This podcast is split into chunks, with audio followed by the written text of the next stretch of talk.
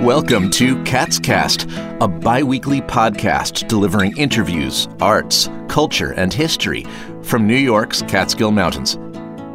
This week, an interview with Dave Conover, Program Coordinator at Sustainable Hudson Valley, which is working to accelerate progress on climate change by acting as a catalyst to scale up the clean energy marketplace and resilience planning for communities.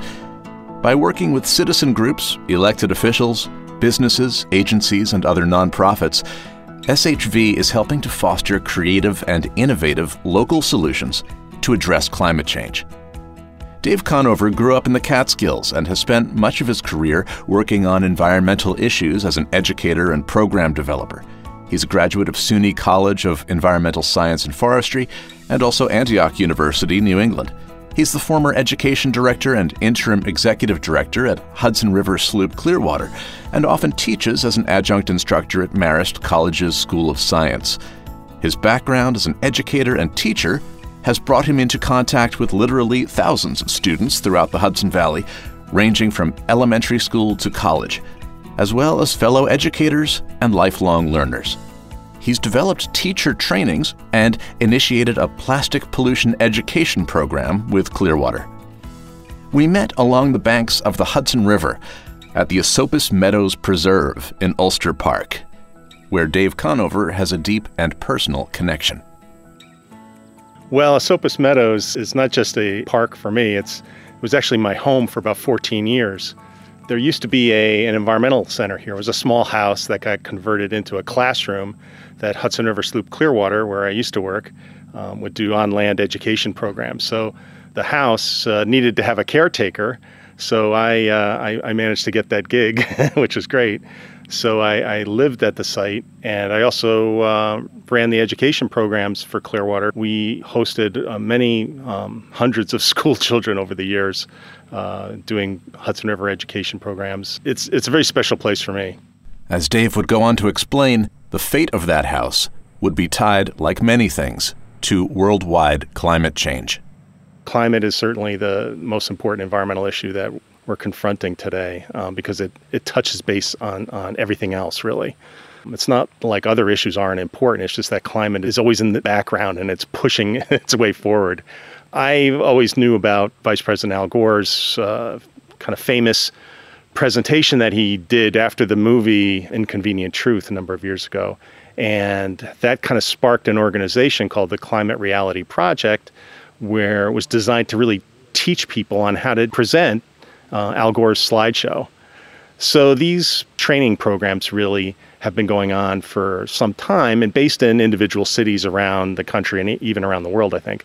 But once COVID 19 really got going, they had to cancel all those training programs. So they did one online, and it uh, had over 10,000 participants. So it was about nine days worth of training, a great way to network with folks all around the world. You know, I, I've been talking about it for many years, but a lot of folks who haven't been teaching climate change, you know, this is their first time. So they were really getting an understanding about how to have conversations with folks. One of the aspects of the program, which I appreciated, was they asked everybody to create their own personal climate story as a way to reach out to folks. So I was challenged to do that myself. And, you know, here at Esopus Meadows, there is no little house here anymore. And the reason there's no little house here anymore is because of something folks in the Catskills remember quite well, something called Hurricane Irene. And it was about nine years ago, right about now, right about this time of year, late August. Many Americans are still at serious risk of power outages and flooding, which could get worse in the coming days as rivers swell past their banks. So I want people to understand that this is not over. Response and recovery efforts will be an ongoing operation, and I urge Americans in affected areas to continue to listen for the guidance and direction of their state and local officials. Just devastated the Catskills with vast amounts of rain, I think over a foot of rain in some places. And the Hudson is connected to the Catskills through the watershed. So after devastating the towns in, in the Catskills, all that water rushed into the Hudson River and was really heavy, muddy water. and it flooded this whole area around Esopus Meadows, including the little house where I was living. It flooded the house. Then, when the waters finally receded, everything was mud. There was mud everywhere, and I knew this was like Catskills mud, really. So I was, you know, very upset about all this, and I was hoping we'd find a way to keep the house alive and be able to still do programs here and be able to still live here for myself. But um, Scenic Hudson, which which owned the the house and they managed the park, you know, they they really were understood that this was no longer sustainable. So they made the decision to dismantle the house and uh, create a more resilient park area here as much as I resisted that decision uh, in my heart, what happened the following year? We had Hurricane Sandy. All of us have been focused on one of the worst storms in our lifetimes. And we're awed and we're humbled by nature's destructive power. We mourn the loss of so many people. Our hearts go out to those who've lost their loved ones. We pledge to help those whose lives have been turned upside down. Now, that was kind of a different experience. The experience was more of a storm surge experience in New York City, but the Hudson River is an extension of the ocean. So we're only a few feet above sea level right here. So that big storm surge that slammed into New York Harbor and, and that area caused a huge flooding here, um, just in a different way than Irene did. So my climate story really involved uh, how I lost my house, my, my place of residence anyway. And it also reminded me of how the Hudson River is connected to the larger ocean. The ocean is, is you know, getting warmer. I mean, we know that. And the Hudson River is getting warmer. And warmer ocean is, is basically fuel for stronger storms, uh, and that's pretty well established. So climate change is an accelerator in, in many ways. It's it just presses everything forward and makes it harder to adjust after uh, a big storm or even a, a, wildfires that we're seeing out in California or the devastating fires that ravaged Australia last year. These things are, are not just isolated incidents. I mean, they're part of this package of problems that happen when you when you just turn up the temperature on the planet. What happens on one side of the world has wide reaching effects, some of which come back like a boomerang. A trip to Greenland punctuated this worldwide interconnectedness. We were contacted by a group of uh, folks from Greenland who um, operated a children's home for teenagers and they wanted to come sailing on the Clearwater. So, by some miracle, we were able to schedule all this and have Pete Seeger um, even join us for for the trip, and it was amazing. It was great. They knew who Pete Seeger was. They sang Pete Seeger songs in their native uh, Greenlandic language. It was it was terrific. They had such a great time that they even came back the following year to do it again, and and I kind of kind of talked my way into uh, doing a, a, trip over to Greenland myself, and and and they said, well, yeah, sure, come on over. You know, we'll, we'd love to have you if you can figure out how to get to where we are, you know, you're you're welcome to stay there. So, so I did. I figured it out, and I kind of tagged along with a group of Dutch artists who were going to be doing a um, climate change awareness project in the very community where these kids who had sailed with us were from, and this is like over 300 miles north of the Arctic Circle. but the climate story part of that that intrigued me so much was the fact that, of course, Greenland is melting right now. I mean, it's melting much faster than people had originally thought that it would. And any sea level rise that results from a melting Greenland is going to be impacted here eventually in the Hudson Valley, in the Hudson River in particular, because we're an estuary here. This part of the Hudson is an estuary. It rises and falls with the tides. Communities who live along its shore, of course, depend on the Hudson River. It's, it's tourism is a is a very important element of the economy here. And also, communities get their water supply from the Hudson as well, like Poughkeepsie, for instance. So, a surging ocean from sea level rise is going to have dramatic impact, not just on the infrastructure here, but on habitat and, and uh, water supply and all those sorts of things. So, the story of, of how pollution, mainly from the industrialized world, is impacting areas far away uh, and, and affecting the traditional life of Greenland citizens who are seeing their shifting baseline, right? They're, they're used to what Greenland is supposed to be in the wintertime. And that's now changing, and it's changing very rapidly.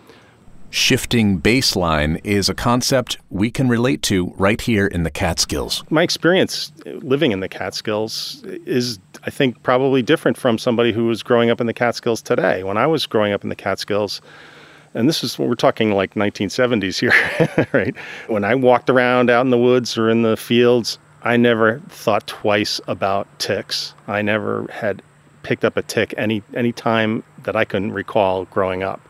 Um, you can't do that today, obviously. Ticks are a major menace, they're uh, a public health hazard. And um, this idea of shifting baseline is, is we have a, this expectation of what growing up in the Catskills is, should be like. And, and it obviously it's going to change over time. I mean, somebody who you know grew up in the Catskills maybe in the 1930s is going to have a different experience than I had in the 1970s, of course. But the concerns are is that as climate changes, it's going to accelerate the, the pressure and the changes that are happening all across the board. Um, because climate change really changes the rules for everything, all the ecosystems. And it's going to make things much easier for species like ticks or other invasive type species, um, whether they're plants or pests, to get a foothold and um, dramatically change the ecosystem, probably in a way that we don't want. The deer tick is not an invasive species, it's native to North America, but its ability to establish itself further north has increased because well, it's not as cold as it used to be, right? And and so ticks can shift their ranges further north. And there's new species of ticks that have arrived in the Hudson Valley over the last few years too. So those are all just added things that we're going to have to cope with as we're dealing with how to uh, how to adjust to climate. We know the problem, and and knowing the problem is is maybe just ten percent of the issue. Really, the other ninety percent has to do with being able to figure out how to address the problem and, and actually doing it, actually implementing it. There's a strong link between being exposed to air pollution and your vulnerability to being severely ill from COVID 19. And people who are living in environmental justice communities are often folks who are being exposed to air pollution at a much higher level. So they're more vulnerable. Addressing climate issues can really help on a lot of different levels. And we're really trying to emphasize to, to folks that these technologies are not newfangled, they're not uh, niche, they are really mainstream. And there's an effort right now um, in New York State to essentially electrify our economy and decarbonize it. So instead of thinking about getting energy from burning things, we're, we're thinking more about generating electricity through things like solar and wind and using high energy efficient products like heat pumps and um, things like that to heat our homes.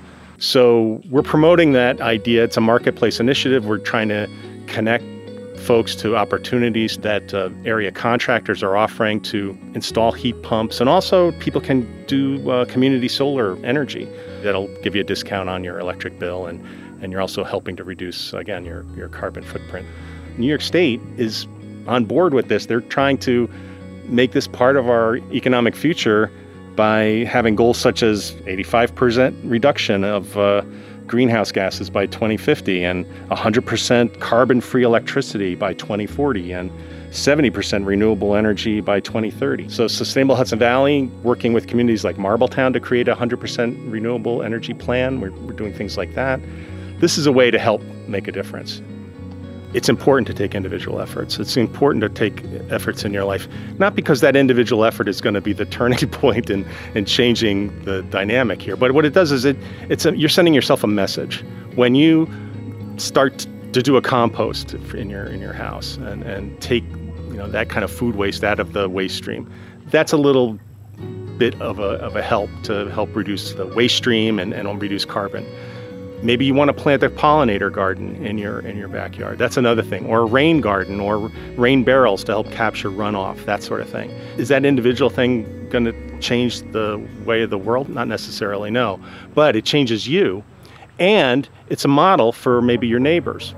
And then of course, there's the bigger picture because we need government leadership, right? We need folks to be involved um, on whatever level they're comfortable being involved in. So, so obviously voting is important, and uh, just making your concerns known to the elected leadership. We love this area. We love the Hudson Valley. I love the Catskills. I love uh, the Hudson River, and um, you know I want this place to be uh, the kind of place that folks are want to come to and, and enjoy for hundreds of years. We have this window of opportunity still to, to make a difference. To learn more, follow Sustainable Hudson Valley and check sustainhv.org for dates of upcoming webinars. Thanks to our sponsors, Sustainable Hudson Valley and the 52 mile Catskill Mountains Scenic Byway, following New York State Route 28 through the heart of the Central Catskills. For maps, itineraries, and links to area restaurants, shops, and accommodations, visit sceniccatskills.com. Catscast is a production of Silver Hollow Audio. Please don't forget to subscribe, and we'll see you again in two weeks. I'm Brett Barry. Thanks for listening.